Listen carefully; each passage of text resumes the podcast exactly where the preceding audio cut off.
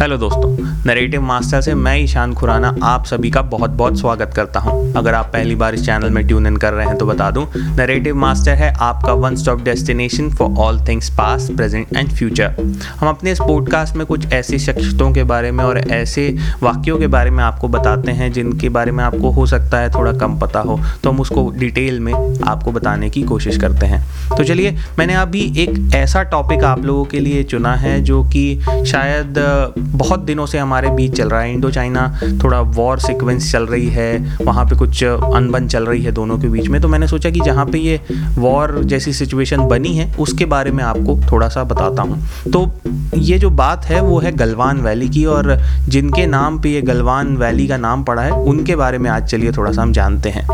मैं सुरक्षित मानता हूँ अपने आप को कि आपको गलवान के बारे में थोड़ा बहुत तो अभी मालूम चल गया होगा। ये एक ऊँची घाटी है और यहीं पे भारतीय और चीनी सेनाओं के बीच एक गतिरोध का एक फ्लैश पॉइंट है जो चल रहा है। गलवान नदी जो काराकोरम में अपने ओरिजिन से 80 किलोमीटर पश्चिम में चलती है, अक्साई चीन और पूर्वी लद्दाख से मध्य से ये शोक नदी में शामिल हो जाती है, जो कि सिंधु नदी की एक महत्वपूर्ण सहायक नदी है। ये एक, बहुत ही स्ट्रेटेजिकली इंपॉर्टेंट एरिया है, जहाँ पे आगे जाकर एक दौलत बेग ओल्डी करके एक एयरफील्ड है जो पाकिस्तान और चाइना पे इंडिया को नज़र रखने के लिए एक बहुत ही स्ट्रेटेजिक पॉइंट देता है। तो इसको लूज़ करना इंडिया के लिए बहुत ही, मेरे ख्याल से, एक खतरे का निशान होगा अगर ये, अगर उसके छूट जाता है। तो यहाँ पे 1962 में भी भारत चाइना के बीच जब वॉर हुई थी, तब ये यहाँ पे बहुत सारा एक्शन देखने को मिला था। और गलवान नदी जो उसका नाम पड़ा है, वो पड़ा है गुलाम रसूल गलवान के नाम पर, जो एक मज़बूत इरादों वाले साहसी लद्दाखी एडवेंचर और एक्सप्लोरर थे। ये नाइनटीन सेंचुरी में बहुत सारे यूरोपियन एक्सप्लोरर्स की, इन्होंने बहुत सारे मिशंस पे उनके सहायता की और उनको लीड भी किया।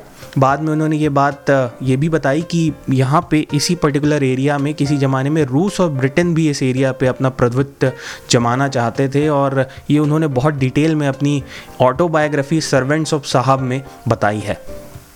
समय था 1878 में जब गलवान का जन्म हुआ, तिब्बत और यारकंद जो अभी चाइना के हिस्से में है, काराकोरम, रेंज, पामीर और अन्य मध्य एशियाई क्षेत्रों में कई अभियानों एक्सप्लोरिंग मिशंस पे वो हिस्सा बने रहे और बहुत ऊँचे ऊँचे जोग्राफिक एरियाज़ में वो गए हैं, जहाँ पे हाइट इतनी थी कि मतलब समुद्र तल से पाँच हज़ार से सात हज़ार मीटर तक ये ऊँची हुआ करती थी पहाड़ियाँ, और यहाँ टेम्परेचर इतना गिर जाता है कि माइनस थर्टी डिग्री तक पहुँच जाता है। और यहाँ पे अगर कोई अपर्याप्त रूप से कपड़े पहना हुआ इंसान हो तो वो शायद दस मिनट में ही हाइपोथर्मिया के सिम्टम्स उसको देखने को मिल जाएँ।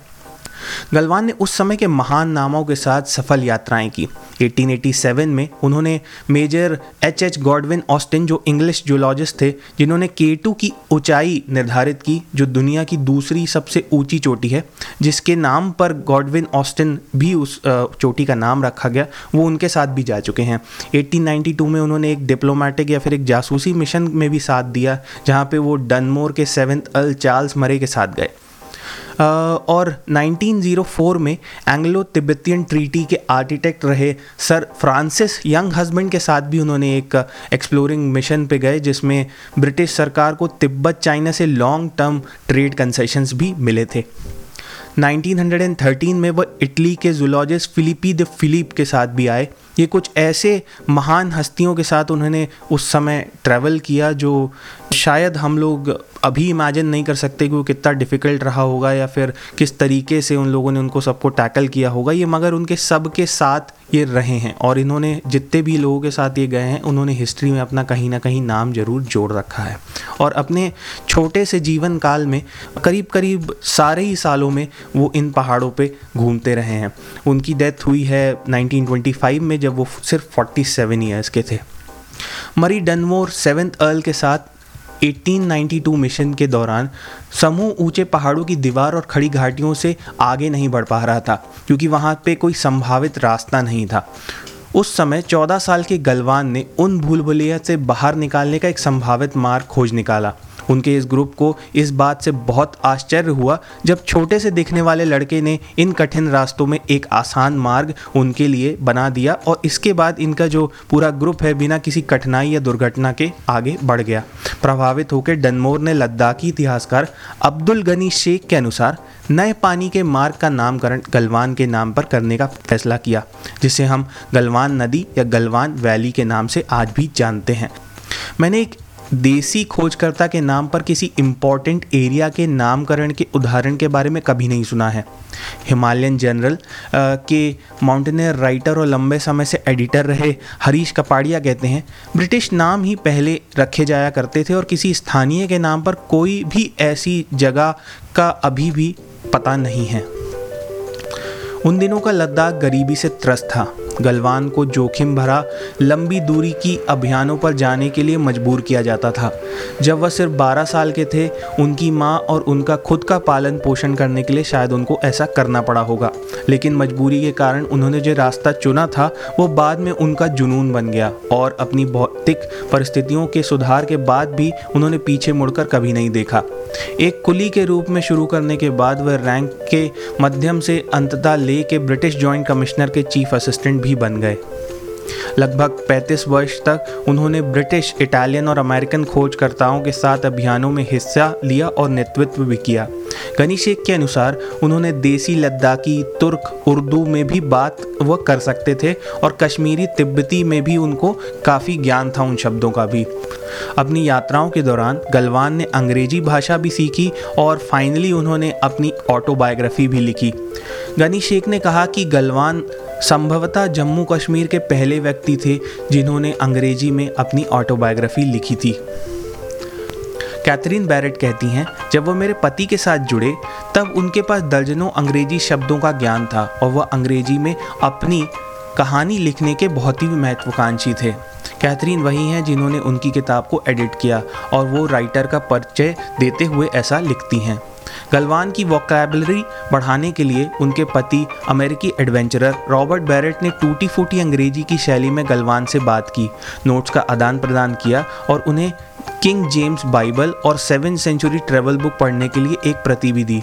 गलवान ने अपनी यात्राओं के अनुभव पतले कागज़ पर लिखकर और विभिन्न साहबों के बारे में बताया है अपनी किताब, जिनको वो अमेरिकन एडिटर को सालों तक भेजते रहे। बैरेट ने लिखा है, वो पतले कागज़ दुनिया भर में हमारे साथ चौदह वर्ष घूमते रहे।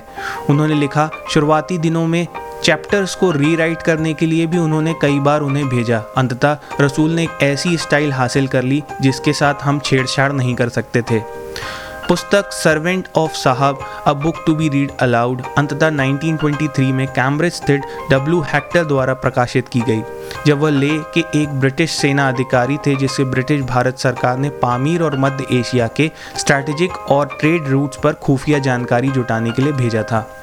गलवान के जीवन के दौरान उनकी मातृभूमि प्रसिद्ध सिल्क रूट का हिस्सा थी, जो कि काफ़ी अस्थिर था। जैसे मैं इसको यही कहूँगा कि कैसे चीज़ें बिल्कुल कभी नहीं बदलती। विभिन्न राज्यों और जनजातियों के लुटेरे रास्ते पर अपना नियंत्रण बनाना का हमेशा ही कोशिश करते रहते थे। गलवान का जन्म ले में हुआ था। संभवतः 1878 में उनकी परवरिश उनकी माँ ने की थी। दोनों ने एक सरकारी अधिकारी के लिए छोटे मोटे घर के काम किए होंगे। इस पुस्तक में उनकी गरीबी के दिनों की भी एक झलक देखने को मिलती है। एक बार उनकी माँ द्वारा कुछ कह दिए जाने पर उसका विरोध प्रकट करने के लिए वो अपने दोस्त के घर निकल गए और ठंड के मौसम में बिना जूतों के वो मीलों तक पैदल चले थे। उन दिनों के दौरान लद्दाख की राजधानी और प्रमुख शहर ले सिल्क रूट का एक महत्वपूर्ण केंद्र था जहाँ कश्मीर पंजाब अफ़गानिस्तान तिब्बत चीन और मध्य एशिया के व्यापारी अपने सामानों का एकत्रित करते थे और व्यवस्थित भी करते थे। चाय से लेकर पकड़ी क्रीम से लेकर कालीन यहाँ सब मिला करता था। समुद्र तल से 13,500 फीट तक की ऊंचाई पर यह त्रिकोणीय शहर विभिन्न नस्लों को अपने अंदर समाये हुआ था। छोटे मोटे झगड़े अक्सर उनके बीच हुआ करते होंगे। इस तरह के एक हाथापाई में गलवान और उसके दोस्त को लेह की सड़कों के मध्य में पीछा किया गया और उनकी आत्मकथा के अनुसार चीनी व्यापारियों और उनके सहयोगियों के एक समूह द्वारा उनकी बुरी तरह पिटाई की गई। जब वह जख्मी होकर ज़मीन पर गिर गए तो गलवान ने अपनी पुस्तक में लिखा था, मैंने सोचा कि मैं इससे कभी बाहर नहीं निकल पाऊँगा और शायद ये मुझे यहीं मार दें। यूरोपीय साहबों के ट्रैक महीनों तक चला करते थे, जो बर्फीली तूफ़ान के मौजूदा खतरे को दरकिनार कर खतरनाक ट्रैक्स के माध्यम से आगे बढ़ते ही जाया करते थे। और जबकि यूरोपीय साहबों को पहाड़ियों का नाम दिया जाता था, पोर्टर्स और टट्टू पुरुषों ने उनकी मुसीबतों को अपने सिर लिया। गरीबी और अवसरों की कमी ने कई लद्दाखी स्थानीय लोगों को खतरनाक नौकरियाँ लेने के लिए प्रेरित किया। दौरे इतने कठिन थे कि कई बार ठंड के कारण उनके पैरों की उंगलियों तक को अलग कर देना पड़ता था। लेकिन गलवान के बलिदानों ने कई ऐसे रास्ते खोले जिनका आज हम फ़ायदा उठा सकते हैं। तो इन्हीं कुछ लाइनों के साथ अब मैं आज का एपिसोड यहीं समाप्त करता हूँ। उम्मीद करता हूँ आपको मेरी स्टोरीज़ पसंद आ रही होंगी और जो आपको नहीं पसंद आ रहा है, वो प्लीज़ मुझे बताइए। जो पसंद आ रहा है, वो भी मुझे बताइए कमेंट्स में जाइए, लिखिए। और ज़रूर सब्सक्राइब कीजिए चैनल्स को, जहाँ पे भी आप सुन रहे हैं। हम लोग बहुत सारी जगह अवेलेबल हैं। Apple podcast Google podcast we are available on Spotify as well और भी आई हार्ट रेडियो पे हम लोग अवेलेबल हैं। तो बहुत सारे प्लेटफॉर्म्स अवेलेबल हैं। तो अब कोई बहाना नहीं चलेगा। प्लीज़ जाइए, सुनिए शेयर कीजिए। और मैं चाहता हूँ कि आप लोग ज़्यादा से ज़्यादा सुने और मुझे फीडबैक दें, क्योंकि मैं चाहता हूँ कि इस पर और इम्प्रूवमेंट लाया जाए over the period of time और साथ ही साथ मैंने कुछ, पिछले बार आप लोगों को कुछ गुड रीड्स के अमेज़ोन लिंक्स भी भेजे थे। आप लोग उन पर भी जाके क्लिक कर क्लिक कर सकते हैं। उससे चैनल को थोड़ी मदद मिलेगी। मैंने अमेज़ोन का कुछ थर्टी डे का ट्रायल भी आप लोगों के लिए छोड़ा था। वहाँ पर भी जाइए, उस पर भी क्लिक कीजिए। तो ये जितने भी मेरे को अच्छे अच्छे ऑफर्स मिलते हैं, मैं आप लोग तक फॉरवर्ड करता हूँ। तो उम्मीद करता हूँ आप उनको क्लिक करेंगे और फ़ायदा उठाएँगे। साथ साथ ही साथ मैं ये भी बताऊँगा कि अभी समय थोड़ा सा ठीक नहीं चल रहा है तो बाहर निकलें तो ग्लव्स ज़रूर पहने या फिर मुँह ज़रूर ढकना, बिल्कुल मत भूलिएगा। तो चलिए, इन्हीं शब्दों के साथ आज का ये एपिसोड ख़त्म करता हूँ। अगली बार फिर मिलते हैं नरेटिव मास्टर से। मैं ईशान खुराना साइनिंग ऑफ़ अगली बार फिर मिलेंगे। मस्त रहिए, स्वस्थ रहिए। बाय